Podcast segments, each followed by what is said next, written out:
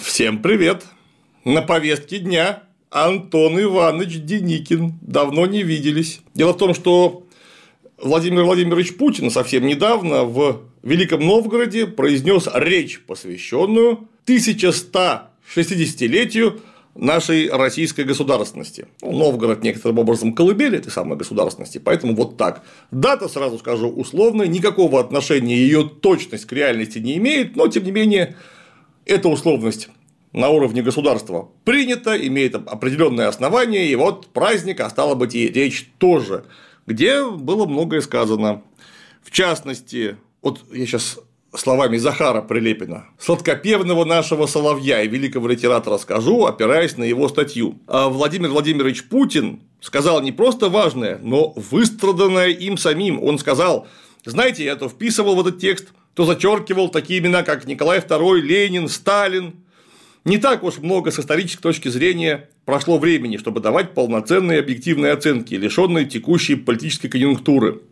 Но все эти люди сделали Россию великой державой. Конец цитаты. Э, кроме того, там еще были некоторые великие имена, которые наш президент долго перечислял. Не стоит, наверное, вспоминать их все, их в самом деле много, просто в качестве опорных точечек. Вот смотрите, Рюрик, Олег, Александр Невский, Иван Грозный, Александр Освободитель, Александр II, а еще э, Брусилов, Деникин, Жуков, Рокоссовский, ну и так далее. Вот э, такой вот ряд исторических деятелей, которые сделали Россию великой. От Рюрика до Деникина, до Жукова и Рокоссовского. Вот как-то все это вместе, понимаете? Вместе. И нам, вы знаете, это вместе наш сладкопевный соловей и великий литератор Захар Прилепин пояснил, опять же, цитирую его статью, Путин прекращает в своей речи гражданскую войну. Вопрос только в тех людях, которым кто-то в этом списке по-прежнему мешает. Вот они зачем-то продолжают гражданскую войну слов, настаивая исключительно на собственной правоте, на том, что именно их политическая генеалогия верна. Деникин, Корнилов, Каледин, Кутепов сражались за Отечество. Фрунзе, Котовский, Щерс, Чапаев сражались за Отечество. И Махно, кстати, тоже. А Петлюра сражался против Отечества. Казалось бы, чего тут сложного принять эту данность и жить с ней? Конец цитаты.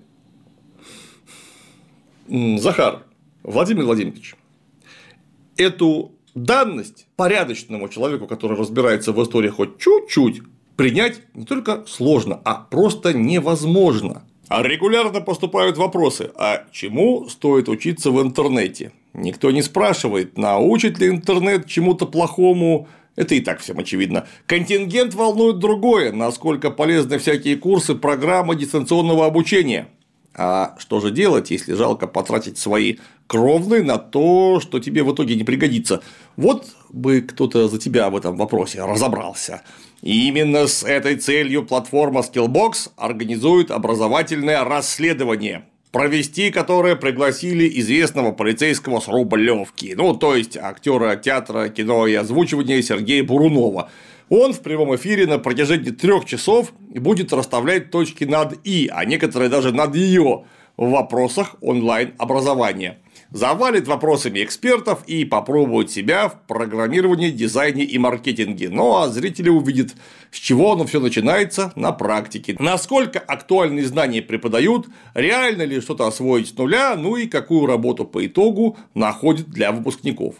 Также в прямом эфире можно будет задавать вопросы экспертам в сфере IT, Digital, а они в ответ поделятся своими знаниями и опытом, помогут определиться с направлением и расскажут, как начать карьеру мечты. Доступ к эфиру, кстати, совершенно бесплатный, надо только заранее записаться, а сделать это ты сможешь, пройдя по ссылке под роликом, все подробности там.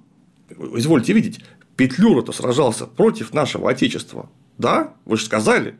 А если вам тут сообщат, что Петлюра тоже делал Россию великой, Почему сложно эту данность принять и просто жить с ней, и вот не разжигать э, эту самую гражданскую войну слов? Ну, посмотрите, у нас вот с нашей соседней страной у нас есть э, не просто гражданская война слов, а вполне конкретная гражданская спецоперация. Потому что мы не согласны с тем, что, например, Петлюра или Бендера или иные деятели, которые так или иначе соотносились с интервентами на территории нашей советской родины, это что-то хорошее, что они делали страну великой. Нет, не делали. Они, конечно, исторические деятели, безусловно, но со знаком минус. И если нам такое предложат, а именно приделать к ним знак плюс, мы все совершенно справедливо возмутимся. И вот нам говорят, а вы, дорогие друзья, считаете и Деникина, и Корнилова, и Каледина, и Кутепова борцами за наше Отечество. Ну, давайте посмотрим на Кутепова, например. Это убежденный сторонник активных действий против советской власти. Когда он оказался в эмиграции, он тут же поступил в РОВС, Российский общевоинский союз. Кстати, прямые пособники нацистов через некоторое время. Э, нацистов-то, правда, еще не было, но Кутепов уже разрабатывал и курировал проведение террористических актов на территории Советской России. Пытался развивать тайные контакты с некими организациями, которые остались на территории СССР. И при РОВС создал Союз национальных террористов. Это заслуга Кутепова. Читайте Виноградова к истории боевой организации генерала Кутепова. В сборнике «Русская эмиграция в борьбе с большевизмом» вышла в 2005 году. Работа совершенно некомплементарная, большевикам, но она излагает некие факты. Вот эти факты примите к сведению, пожалуйста. После того, как умер генерал Врангель, первый фашист на планете Земля, по уверению любимого философа современности Ивана Александровича Ильина, великий князь Николай Николаевич, наш бывший главковерх, приказом от 29 апреля 1928 года назначил генерала от инфантерии Кутепова председателем того самого РОВСа, который активизировал деятельность организации, которая была направлена на борьбу советской власти. Например, в 1927 году боевая организация, которую создал Кутепов, взорвала бомбу в здании Ленинградского партклуба и заминировала общежитие сотрудников ОГПУ в Москве. Вы понимаете, что Кутепов – это ну, прямой аналог современной, например, ИГИЛ, запрещенной террористической организации. Вот прямой. Он пытался убивать наших советских граждан, убивал наших советских граждан при помощи специально созданной организации. Он точно боролся за величие России. Про Корнилова вообще только руками остается развести. Вот этот человек боролся за Отечество, это этот человек, который организовал переворот против временного правительства, то есть даже временного правительства, оно не понравилось ему, он 10 сентября 1917 года двинул на Петроград войска, чтобы сместить временное правительство и стать диктатором. Он фактически открыл гражданскую войну в России. Это было до мятежа Чехословацкого корпуса, до интервенции. И мы отлично видим, как эти борцы за отечество готовы были потопить страну в крови страну, которая еще, кстати, не выбралась из ужаса первой империалистической бойни, которую по ошибке называют Первой мировой войной. Вот страна еще из войны не выбралась, а эта сволочь уже хочет потопить тыл в крови. Для чего? Ну, чтобы стать диктатором. Какого толка, друзья мои, он ставленник, не смотри, что военный, он вынужден был бы брать деньги и брал бы деньги у крупного финансового капитала, представляя его самое шовинистическое самое реакционное крыло, таким образом, Корнилов у нас бы до того, как это стало мейнстримом, основал бы первую фашистскую диктатуру в мире. Ну, конечно, вряд ли это называлось бы именно так, но тем не менее, это борец за отечество. Вы точно в этом уверены? Да, конечно. Когда-то Корнилов воевал за Российскую империю. Но вот этими своими действиями он перечеркнул все. Это враг. Ведь биография не складывается из каких-то отдельных кубиков, которые никак не связаны друг с другом. Всегда нужно посмотреть на биографию в комплексе. Вот биография закончилась. Ужасно. Ну или нужно принять на веру то, что Чикатило боролся за рост качества советского образования. Ну, подумаешь, в конце концов, он каких-то детей убивал. Но он же еще и педагогом был высококлассным. Вот давайте об этом будем говорить, а об этом не будем говорить. Это же бред. Это же натурально это шизофрения. И вот, наконец, subject нашего сегодняшнего conversation, а именно Антон Иванович Деникин, главный русский патриот. Почему? Ну да, конечно, у него там не все сложилось во время гражданской войны и вообще ну, против советской власти, так это дело-то богоугодное, во-первых, а во-вторых, в эмиграции, представляете, он жил же во Франции, и вот, когда Францию оккупировали фашисты немецкие, отказался с ними сотрудничать. Не возглавил он никакой армии, которая набрана была бы из наших родных коллаборационистов, э, никак не помогал в качестве военного консультанта. Словом, прекрасный вроде бы человек, на что, конечно, намекал и Путин, и Захара Прилепин, э, друг наш любезный. А ведь вы знаете, некоторое лукавство в этом есть. А почему? Давайте посмотрим чтобы не обвинять человека голословно, давайте просто дадим слово самому Деникину. Не так давно опубликовали очень познавательную работу Деникина генерал Власов и власовцы. Пленным всех народностей приходили на помощь их правительство и Красный Крест. Русские же ниоткуда ничего не получали, ибо московская власть в Международном Красном Кресте не состояла, и советские войны были брошены на произвол судьбы своим правительством, которое всех военнопленных огульно приказало считать дезертирами и предателями. Все они заочно лишались воинских званий, объявлялись бывшими военнослужащими и поступали на учет в НКВД, так же, как и их семьи, которые лишались продовольственных карточек. Об этом известно было в лагерях, и это обстоятельство еще более отяжеляло душевное состояние военнопленных, которые не только материальной, но и моральной поддержки ниоткуда получить не могли. Они чувствовали себя в безысходном тупике, обреченные на медленную гибель. При таких условиях, когда немецкое командование предложило этим людям, превратившимся в живые скелеты, нормальный военный паёк своих солдат, чистое жилье, человеческое отношение, многие согласились одеть немецкий мундир, тем более, что им было объявлено, что из них будут формировать части для тыловой службы и работы. Пусть кто может, бросит в них камень. А мы это бросим, мы бросим. Во-первых, они осуждены как военные преступники. Во-вторых, вот все, что здесь написано про НКВД, заочное решение воинских званий и прочее, прочее, это просто вранье. Я понимаю, что вот эту всю чушатину и пургу проносили по ушам нашим несчастным военнопленным лагерные сотрудники, ну а заодно и Деникину, видимо. А он, конечно, поверил именно им, потому что ну, не могут же европейцы врать в самом деле. Вот как-то я помню, э, совсем недавно было, они как смотрят на наших власть продержащих и говорят, не-не-не, НАТО на восток точно, точно не будем э, расширять. Почему? Слово даю. Наши и поверили, а теперь говорят, а вы знаете, нас обманули. А. Вот, видимо, и Деникина тоже обманули. Он же такой же патриот, даже лучше. И поэтому обмануть-то патриота еще легче. Да, кстати, насчет живых скелетов. А кто их, интересно, превратил в живые скелеты? А ведь нам Деникин намекает, что сталинские коммунисты превратили их в живые скелеты, потому что не были зарегистрированы в Международном Красном Кресте. Э, забыл еще, не подписали Женевскую конвенцию. Э, товарищи, это еще один бред. Ну, просто потому что Женевская конвенция обязательно для исполнения теми, кто их подписал. Нацистская Германия ее подписывала. Мы? Нет, не подписывали. Мы могли действовать с нацистскими военнопленными как угодно, потому что конвенций-то никаких на нас нет. Но мы действовали с ними более чем гуманно. Их кормили так же, как кормили наших солдат.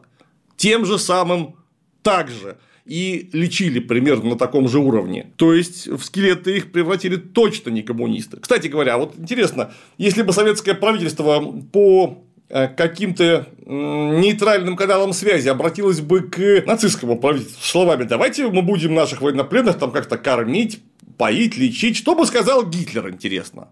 Очень интересно. Словом, тут патриот Деникин просто лжет, врет как сивый мерин, обманывает, говорит неправду, что не очень хорошо.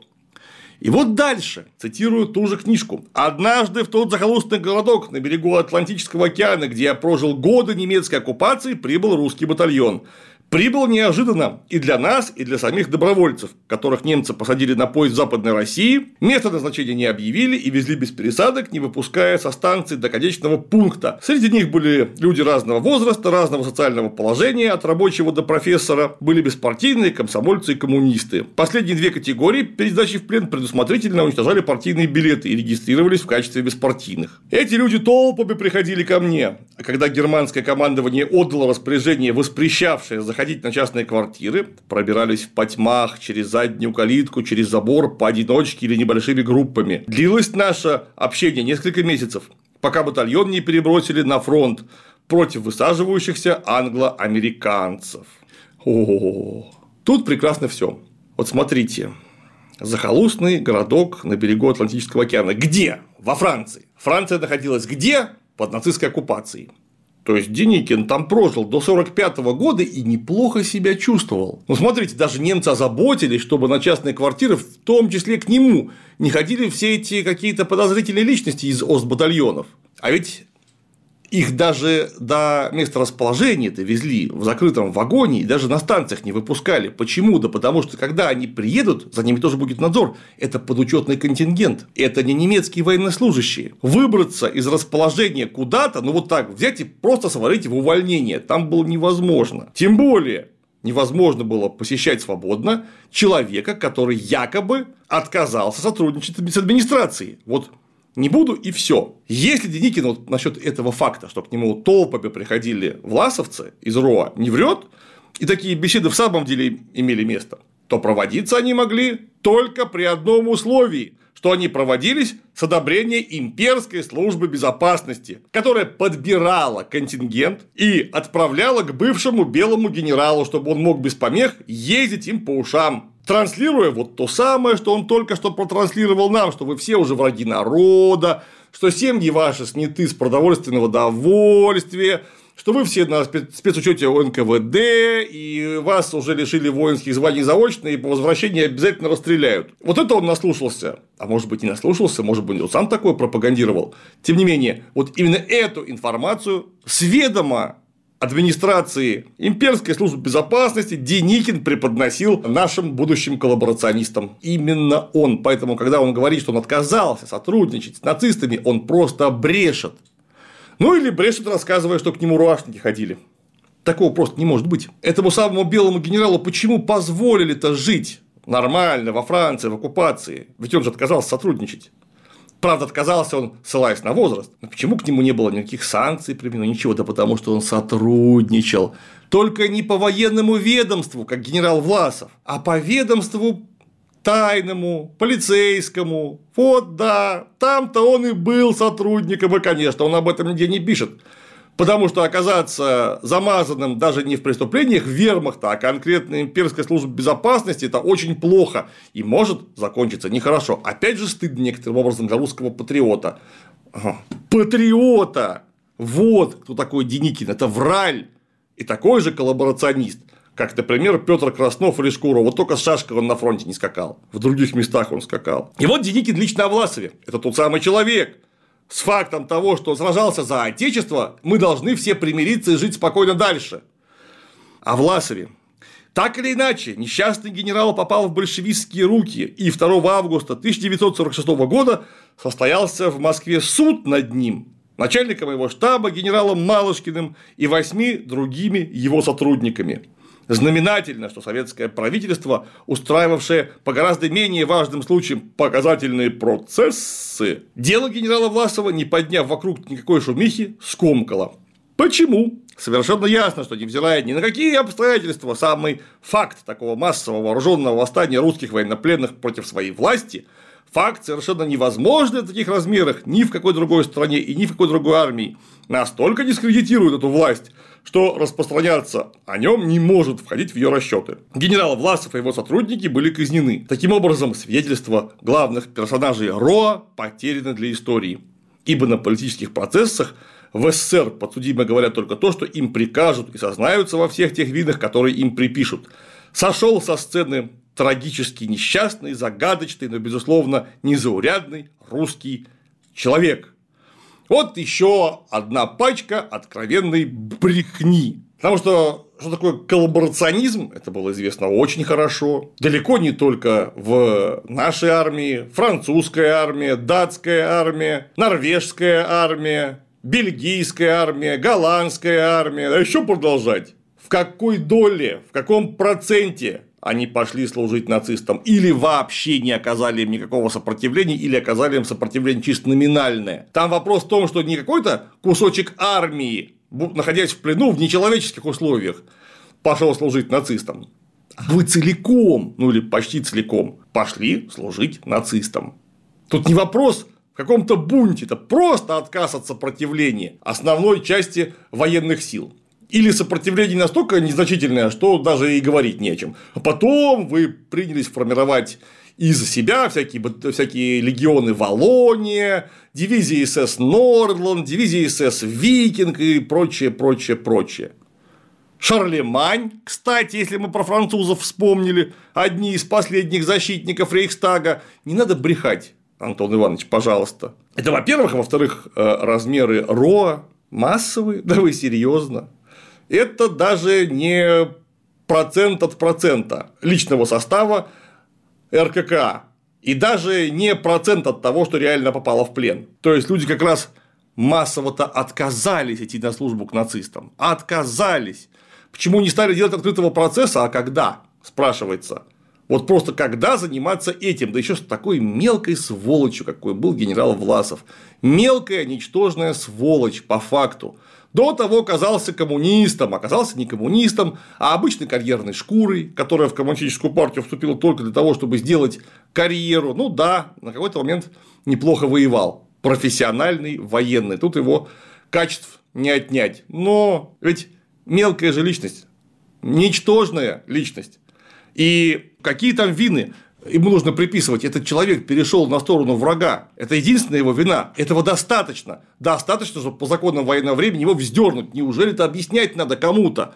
Но Деникин тщательно наводит тень на плетень, оправдывая генерала Власова. А мы должны с Деникиным примириться и жить все вместе. Он за отечество сражался в рядах имперской службы безопасности. И вот, чтобы мало не показалось, в 1946 году, за год до смерти, Деникин написал президенту Труману письмо, знаменитый меморандум Деникина, который издали в военно-историческом журнале в 1998 году в номере втором, если не ошибаюсь. Если что, ссылочку я приложу, прочитайте целиком. Просто он очень длинный, я не хочу его зачитывать от и до, от буквы до буквы, ну, просто времени немного займет с одной стороны, с другой стороны, выпускать что-нибудь из этого документа просто нельзя, он очень говорящий. Там Деникин дает советы американцам, как правильно нужно изнутри уничтожать Советский Союз. Для чего? Ну, для того, чтобы, конечно, восстановить сильную независимую Россию без большевиков.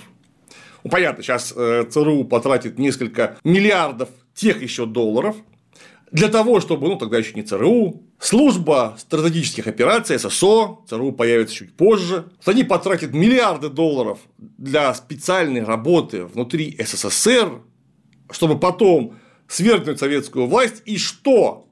Ну, понятно, что сделать сильную, независимую, самоуправляемую, великолепную Россию. Так, конечно, было бы обязательно, в обязательном порядке. И Деникин-то про это, вот Деникин-то про это точно знал. И вот все эти его благоглупости насчет того, что в России должно быть русское правительство, которое э, будет править свободной страной без постороннего вмешательства, э, с гарантией э, дружественного отношения к западным партнерам. Вот он точно знал, чего эти слова стоят. Почему? Ну, просто потому, что Деньги долгое время командовал белыми войсками. Как он ими командовал? Он мог этими войсками командовать только потому, что эти войска вообще-то были, а они были, потому что процентов на 90 содержались на деньги и средства интервентов, которые в количестве 14 стран вторглись на территорию бывшей Российской империи. 14 стран, ну и Деникин, пожалуйста, он получал от англичан патроны, снаряды, так он всего лишь за полгода получил 160 миллионов винтовочных патронов. Ну так, одна пулька, один человек Российской империи того времени. Каждому по патрончику. 150 тысяч снарядов к разным орудиям. Собственно говоря, орудия, обмундирование, обувь, 30 танков. В гарантии какие? Ну, не могли же просто так англичане давать ему какую-то помощь. Нет, конечно. Он им гарантировал то, что интересы англичан на юге Российской империи, а именно вокруг Баку, вокруг Каспийских нефтяных месторождений будут защищены. Вот такая вот независимая, свободная, неделимая, единая неделимая Россия. Денькин у нас был за единую неделимую, ну, конечно, единую неделимую, но есть э, пара нюансов. Ну, например, бакинская нефть будет английская и так далее. Пока он сотрудничал в таком виде с англичанами, Уинстон Черчилль дал санкцию на применение отравляющих газов против большевистских войск в Архангельске, ну, на севере России. То есть, Деникин сотрудничает с англичанами, получает у них какую-то поддержку, обещает отдать им юг фактически Российской империи, а в это время по русским людям применяют ядовитые газы. Вот это весь Антон Иванович Деникин, вот это русский патриот, который на полном серьезе, якобы, расписал, что нужно пользоваться антикоммунистическими силами внутри страны, чтобы изнутри раскачать Советский Союз, что в конце концов и было сделано, без ни в коем случае без внешней интервенции. Ну и, конечно, после этого Россия точно станет независимой. Ну и она точно стала. Мы, кстати говоря, видим как. Мы все 90-е и половину двухтысячных отдавали всякие разные наши блага а потом тоже продолжили отдавать, только называлось это немножко не так, а всего лишь вывоз капитала э, на Запад. С чем, конечно, нужно бороться, и с чем 20 лет боролись, и как-то что-то не очень-то и побороли. Потому что возглавляло этот вывоз наше родное государство, вывезшее, в конце концов, 650 миллиардов долларов в какие-то там стабилизационные фонды, ослабив рубль, ослабив собственную экономику и так далее. Но в сторону. Вот это у нас называется патриот за единую неделимую Россию, сражался за Отечество. Повторяюсь, он сражался за Отечество в рядах Белой армии, которая собиралась это Отечество вообще-то по кускам продать Антанте. И даже пока было в силах, продавала руками и ногами, только чуть-чуть получить бы себе денежек. Потом он жил в нацистской оккупации, якобы не сотрудничал с нацистами. Но видим, что сотрудничал. По-другому не может быть. Да, не с армией но от этого ничуть не менее гадко. А потом учил американцев, ну, фактически мануал для ЦРУ создавая, как правильно уничтожить СССР, прикрываясь благоглупостями о том, что после уничтожения большевистской власти наконец-то возродится вот та самая единая Российская империя, где все будет благолепно. Хрен там был, блин, пардон за мой французский. И вот с этими людьми и конкретно этим человеком нам предлагают примириться, соединиться э, и просто примирившись с этим фактом жить дальше, прекратив революцию слов. Захар Прилепин, Владимир Владимирович, вы с Петлюрой и с Бандерой, с Коновальцем и Сухевичем, вот вы готовы примириться? Ну так, это что же за Россию в конце концов боролись? Ну ведь Украина часть России, они же за нее вроде бы боролись, ну значит э, и с ними нужно примириться. Вы когда несете денацификацию куда-то, вы сначала посмотрите внутрь своей страны, а потом внимательно в зеркало. А почему э, несете куда-то дефашизацию с именами фашистов на устах или пособников фашистов. Прямого фашиста Ильина и пособника фашистов Деникина.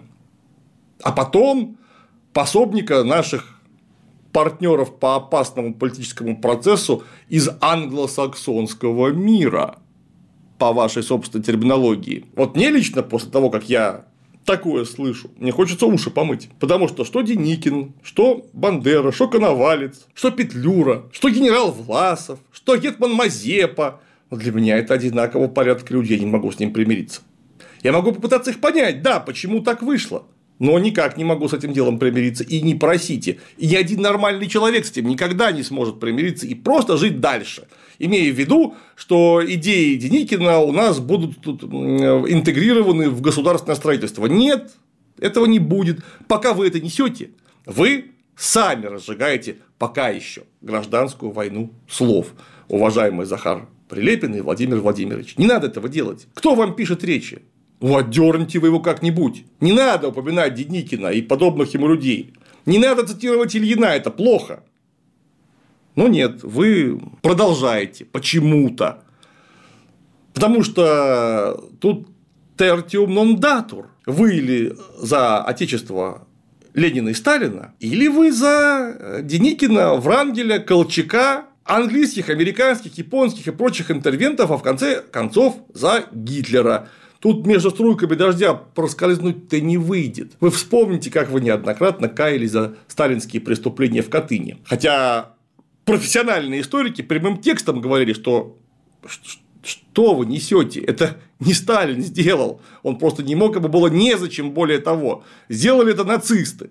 А то, что там расстреляны советскими НКВДшниками поляки, так это же ведомство Геббельса со стрепуха, причем очень неловкое. А вы ее повторяли и публично от нашего имени каялись. Вы как, теперь не хотите покаяться в покаянии? Ну, потому что вас опять обманули.